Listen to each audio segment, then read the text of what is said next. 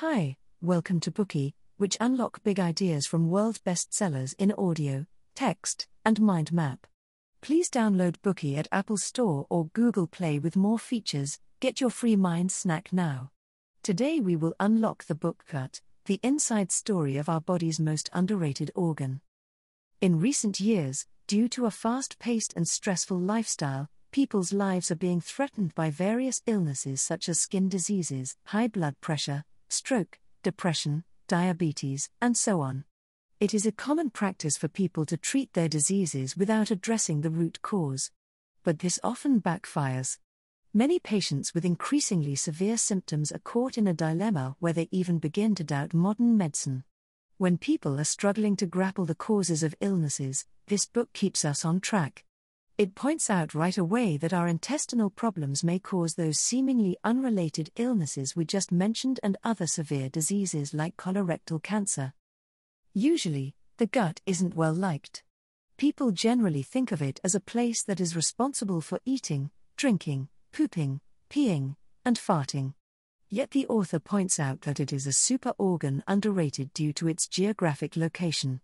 It is both proud and temperamental, it can both sustain and take lives, it can boost the brain's capacity and productivity but also make people manic depressive.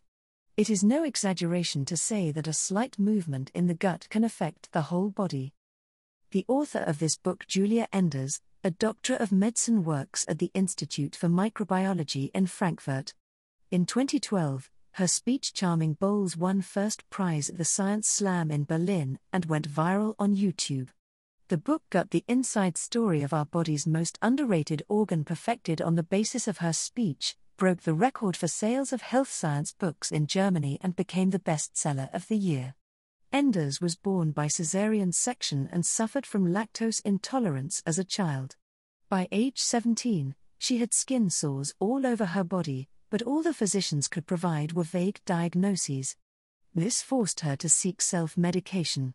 From personal experience, she proved that many illnesses stem from intestinal problems.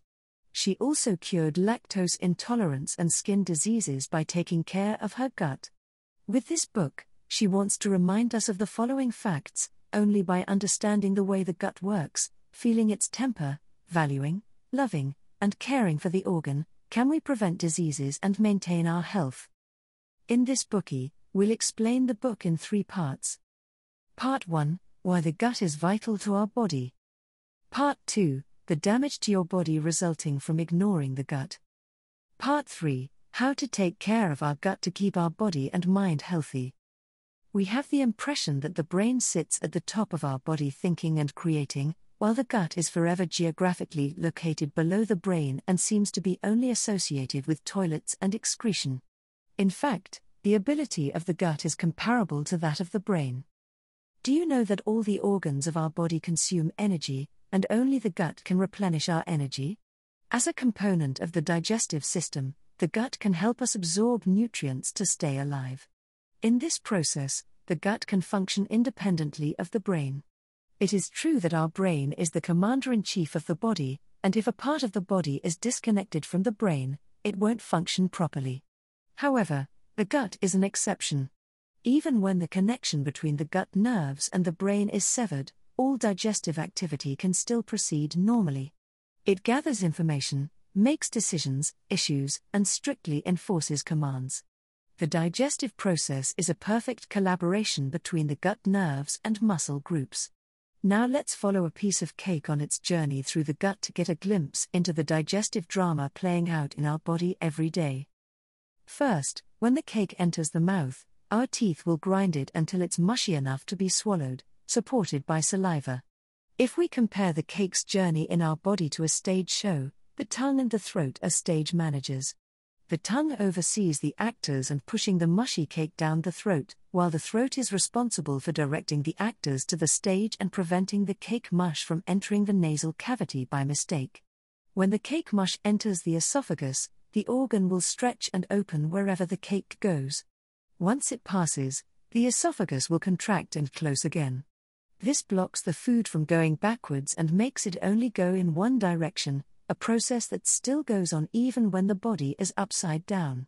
When food passes through the first third of the esophagus, we can still feel it, after which it enters the body, a world beyond our physical senses. The cake mush goes down the esophagus into the stomach. The stomach pouch is like a small money bag, it will take everything you throw at it. Upon its arrival, the cake mush hits the stomach wall and bounces back like a squash ball. This activity can generate a lot of noise, which is known as stomach growling or rumbling after one has a meal. It takes almost two hours of stomach peristalsis to grind the cake mush into small particles less than 0.2 mm in diameter, whereupon they are pushed into the small intestine, the first part of the gut. The small intestine is buzzing with activity. From this point on, the truly best part of the digestion begins. The small intestine has many folds and numerous tiny finger like projections called villi. If you unfolded all of them, they would span across a surface area of approximately 200 square meters. The digestion of the cake in the small intestine depends on these villi. During the process, the nerve cells in the small intestine sends out tiny bioelectric pulses to guide the movement of the small intestine, acting like a DJ in a club, while the muscle responds to the signals like clubbers on the dance floor. During the movement, some cake mush is broken down into nutrients that enter the bloodstream through the walls of the small intestine. The mush that cannot be absorbed swings rhythmically forward. Subsequently, the gut will enter a cleanup phase. The scientific term for this is migrating motor complex or MMC. When scientists observe the intense work of the MMC under the microscope, they jokingly compare it to a competent housekeeper. This housekeeper, with its affection for cleanliness, will clean up kitchen waste as soon as the small intestine is done digesting. But if you can't resist eating popcorn after the housekeeper's appearance, he will have to stop to let the small intestine carry on with the digestion. That is why it is essential to control food intake between meals, this can reduce kitchen waste and ease the housekeeper's burden. The residues that the small intestine fails to digest enter the large intestine, which likes neither noises nor a fast work pace. In the large intestine, residual food relies on gut flora for digestion and absorption. Nutrients such as calcium, fatty acids, vitamin K, thiamine, vitamin B1, riboflavin, vitamin B2, and vitamin B12 are further absorbed in this organ. Water is also recycled here and directed into the body. The final meter of the large intestine is responsible for the precise regulation of the water and salt balance in the body. Because of this, our stool is always salty. After the final balancing act between salt and water, the salty stool comes fresh out of the large intestine. The digestion of a piece of cake can last 8 to 42 hours before exiting the large intestine, at which point the digestive drama comes to an end. Listening to this, you must be amazed at our gut. It is a precise high tech instrument that digests and absorbs nutrients to feed our body and sustain the daily energy consumption through a series of complex movements. This is the gut's first set of configurations, the digestive function. Next, let's look at the gut's second set of configurations, the mysterious gut flora. Before going into detail, let's look at some natural phenomena.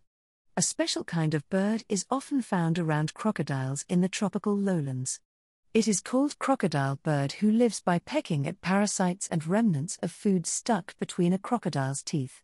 It also alerts crocodiles to danger. To the crocodile, the bird is its cleaner and sentry. To the bird, the crocodile is its food source but also shields it from predators. Their relationship can be described as symbiotic, mutually beneficial, interdependent, and coexistent. Neither can survive if they are separated from each other. A similar relationship exists in our body, we are having a symbiotic and interdependent relationship with microbes. We have also covered this in our Bookey on the book I Contain Multitudes The Microbes Within Us and a Grander View of Life.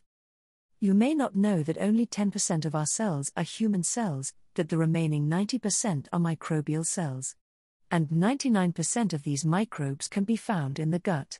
They are the trump card of the gut, the gut flora. We are so interdependent on each other that we can't live without our gut flora. Scientists once conducted an experiment with bacteria free laboratory mice. These mice have no flora in their gut, so they behave strangely and fall sick easily. But when injected with other normal mice's gut flora, their immune system is activated. As their immune system is beefed up, they behave just like normal mice. Therefore, the gut flora is crucial for symbiotic organisms. Even more amazingly, Dr. Enders points out that everyone has a flora different from others. Much like fingerprints, we can even identify any specific person by flora comparisons. The way we live, the people we meet, the diseases we have, and so forth collectively determine the collection of flora in our gut.